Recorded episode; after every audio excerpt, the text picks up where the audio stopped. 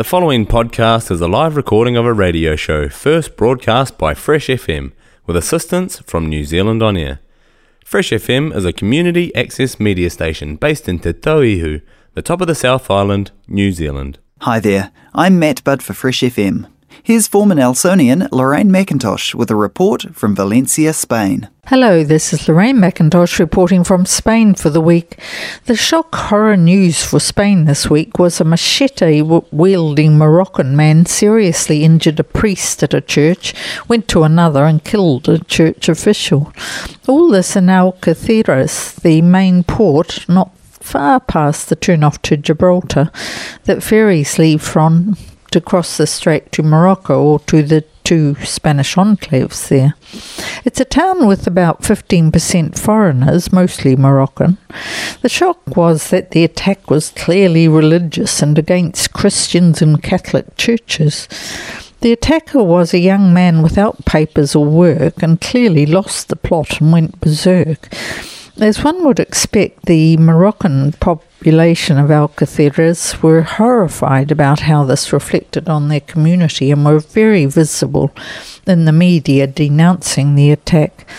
A less harmful event occurred for travellers when Iberia, the Spanish airline's check-in and boarding computer systems went down for a day. A bit like the USA experienced a couple of weeks back. At least here it was a bit more contained and they managed to do a certain amount manually, but cancelled flights and delays for the whole day.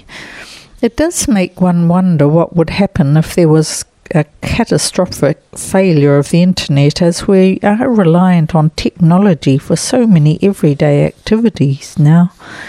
Which leads me on to Auckland and their state of emergency.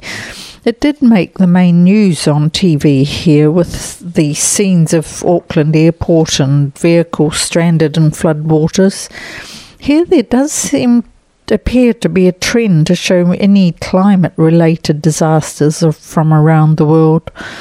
I presume it's part of building support for the action Spain has to take to meet its EU commitments on carbon reduction.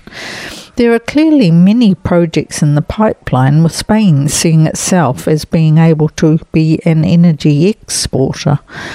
The government has reduced and environmental impact requirements to enable projects to move forward more quickly. Clearly, this does lead to complaints from those in the more remote areas where projects will be. But I guess the days of one or two people objecting and stalling projects for several years are over. Production of hydrogen from plastic waste is getting underway near us, and over the border in Toulouse, in France, Airbus, the European aircraft manufacturer, is busy researching the use of green hydrogen for planes, but the reality of that is still some way off.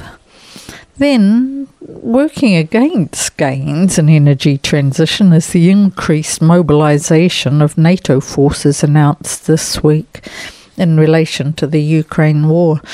Germany's agreement to provide their coveted Leopard tanks led the way for many EU countries, including Spain, to send their Leopard tanks and personnel. Apparently, we've been one of the slowest to mobilise our armed forces for NATO near the Russian border. Some say this mobilisation is overdue, but I feel more nervous about the possibility of a European war now. So, with that worrying thought, it's goodbye from Lorraine in Spain for the week. Reporting from Valencia, Spain, former Nelsonian Lorraine McIntosh.